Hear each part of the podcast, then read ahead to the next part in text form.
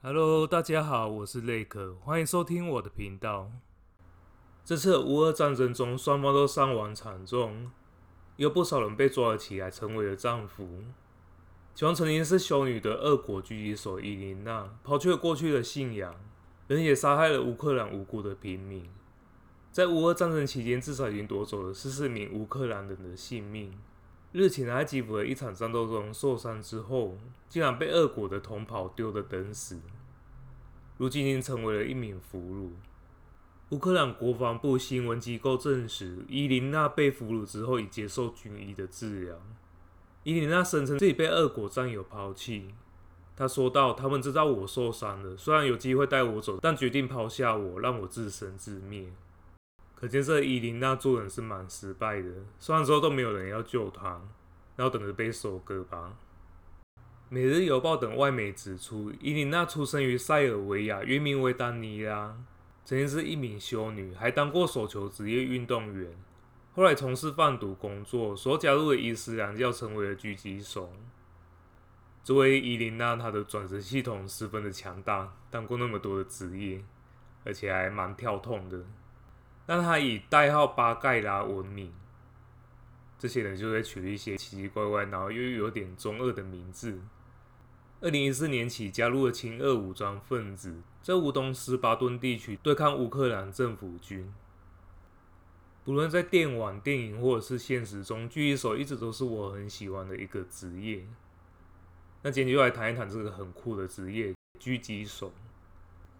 狙击手是指在军队或者是准军事组织中，负责在隐秘处或者是目视范围以外，针对高价值目标进行监视和精准射击的专职射手，是属于步兵的特殊兵种。狙击手通常以单兵或者是二至三人的小组为单位执行独立任务，接受特种战术的训练，并配有专门作战的武器装备，比如狙击步枪、光瞄镜。镭射测距仪和吉利服，单节封面就是吉利服的样式，就在外面挂一些花花草草，看起来像野人的样子。不过吉利服的效用也是蛮多的，它可以有效避免蚊虫的叮咬，还有金属的反光。最重要一点就是它可以消音减震。狙击手最早历史可以追溯到一七七零年代，英属印度的殖民地士兵，来源自狩猎玉鸟。很闲呐、啊，在这边打小鸟。玉鸟是一种隐蔽色很强、警觉性很高、行动灵敏、飞行轨迹难以预测的飞鸟，因而玉鸟猎手往往需要很高的枪法、搜寻技巧和隐蔽能力，才机会成功猎杀猎物。玉鸟英语 sniper 在一八二四年衍生出 sniper 一词，原始技术出众且擅长猎杀玉鸟的猎手。后来语义转变为神枪手，到了近代的意思逐渐演变成从隐蔽处射击的枪手，也就我们熟悉的狙击手。这整理出来五名最强的狙击手，与狙击人数来做排名介绍。第五名马蒂亚斯·海岑诺，德国人，狙击人数三百四十五人，是德国国防军在二战中狙击手射杀人数第一名。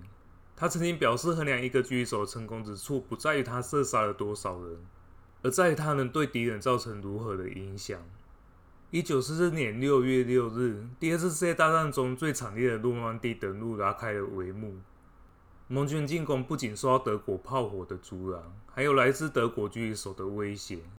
马蒂亚斯也加入了狙击盟军登陆的战斗中。他手握配有六倍瞄准镜的 K 九八狙击枪。专门选择军官下手。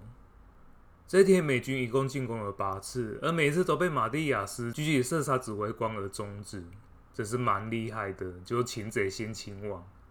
最后，美军当天停止了进攻，马蒂亚斯以手动狙击枪击退了对方八次的进攻，从而坚守住了一个阵地。这就作为一个狙击手最大的价值。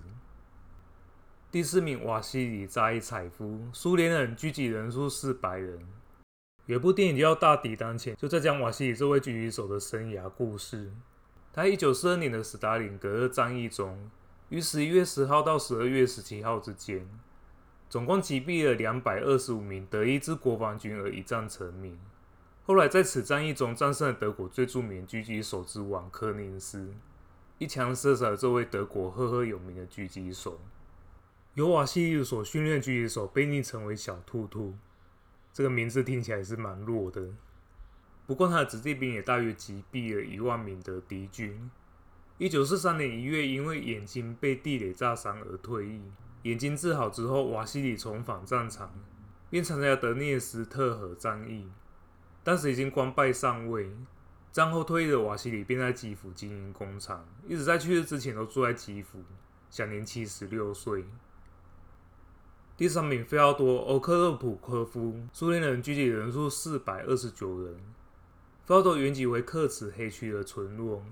现今俄罗斯联邦萨共和国的博通区，费奥多出生的村庄部落被热拿河和阿唐河这两条河流所平行包围，加上又是永冻土的关系，只有非常少数人务农或者是从事林业，大部分是以游牧、狩猎与毛皮交易为生。费奥多就是在狩猎的情况下学习使用了枪械，并且发挥狙击这一项专长。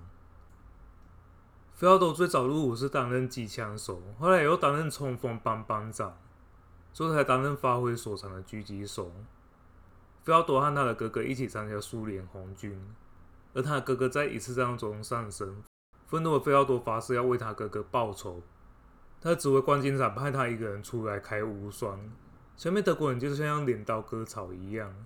费奥多可以使用任何类型的武器。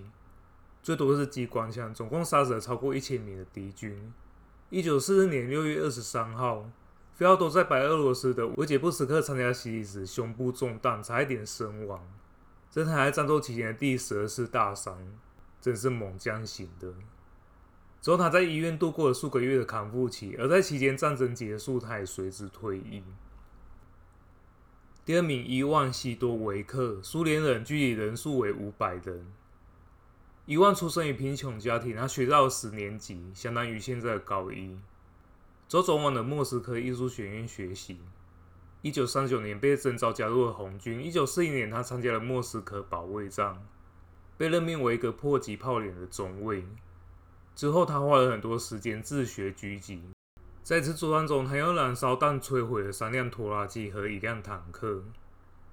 但即便像他那么强，他也多次负伤，在爱沙尼亚的一次战斗中最为严重。他一直住院到战争结束为止。战后，他被确认大约杀敌五百，训练超过两百五十名狙击手，授勋少校。他是二战中苏联最成功的狙击手，最擅长使用狙击枪为莫西纳甘步枪。莫辛纳甘是一把非常有名的狙击枪，在二战期间，它被大量的苏联狙击手所使用。纯粹以击杀人数来看的话，莫辛纳甘可能是击杀最多人数的一把狙击枪了。战后，伊万在乌拉尔从事煤矿工作。一九七四年移民吉斯坦共和国的高加索，后来参加世界杯足球赛，一场球赛进了五球，这是太猛了，进了五球，看来就是一位被狙击手所耽误的足球员了。第一名，西蒙海耶，芬兰人，官方聚集记录为五百零五人，非官方聚集人数为五百四十二人，号称白色死神。除了狙击枪，他也使用冲锋枪击毙了苏联红军两百多人。在战争期间，西蒙身穿了白色伪装服，穿梭于大雪封山的荒郊野外，隐蔽在丛林深处，不断的射杀行进中的苏联士兵，给他们造成极大的威胁。苏联士兵都惊恐地称他为白色死神。一九四零年三月六号，与苏联战斗中被一名狙击手所使用达姆弹击中头部，半个头差点打没了，但是他竟然奇迹的活了下来，并成功的退出了战争，可以说是一个奇迹。西蒙海耶于二零零二年去世，享年九十二岁，他是世界上最长寿的狙击手。那除了最强的五位狙击手之外，也来讲一讲其他有名的狙击手。首先是最强的女狙击手柳德米拉·帕夫里琴科，苏联人，狙击人数为三百零九人。三百零九人在整个世界狙击人数记录里面也能排名第七名。德国入侵苏联时，他放弃了大学生活，加入了红军。在敖德萨和塞瓦斯托波尔战役中，一共击毙了三百零九名德军，随即被塑造成一个了不起的女英雄。在不到一个月的时间之后，柳德米拉访问了美国，成为第一个被罗斯福总统接见的苏联公民。回国之后，晋升少校的柳德米拉从未参加战斗。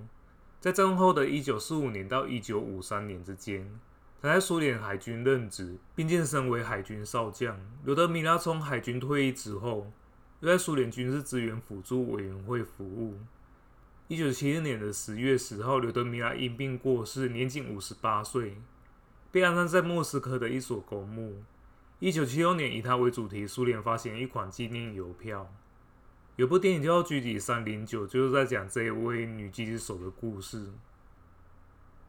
之前有部电影叫《美国狙击手》，那也来讲一讲这位主角的故事。克里斯·凯尔出生于美国德州奥德萨，前美国海军海豹部队士兵，退位阶为海军三级军士长。曾获一枚银星勋章和四枚铜星勋章，在海豹部队服役期间，曾派驻伊拉克十年。他宣称在此期间曾经射伤了两百五十五名敌军，最远狙击射程长达了一千九百二十公尺，为美国史上确认狙击人数最高者，被认为是美国军事史上最致命的狙击手。他在二零零九年退役，但是很不幸的，在二零一三年的二月二号，在德州射击训练场被谋杀身亡。那可能会有人问说，那最远可以射多远？二零一七年的六月，加拿大第二联合作战部队的一名神枪手，但姓名不详，以 TAC 五零狙击步枪在三千五百四十公尺外击毙了 ISIS 恐怖分子，只在空中花费了大约十秒的时间。真是意义上的让子弹飞一会儿。狙击手需要精准测量风速和地形引力的环境因素，当然运气也是非常重要，因为十秒时间是足够让目标从另外一个地方移动到另外一个地方，所以是集合了天时地利人和，才可以创造出如此夸张的狙击记录。我蛮喜欢一款游戏叫《狙击精英》，也是以二战期间为背景。在游戏里面，你可以使用蛮多有名的狙击枪，以及一些冲锋步枪。而在击杀敌人过程中，会出现敌人解剖图，看你可以射击到敌人哪个部位。玩过人很多都会瞄准敌人单单去射击。而且它第五代快出了，也是蛮期待的。OK，那今天的节目到此为止，那我们下一次见了，拜拜。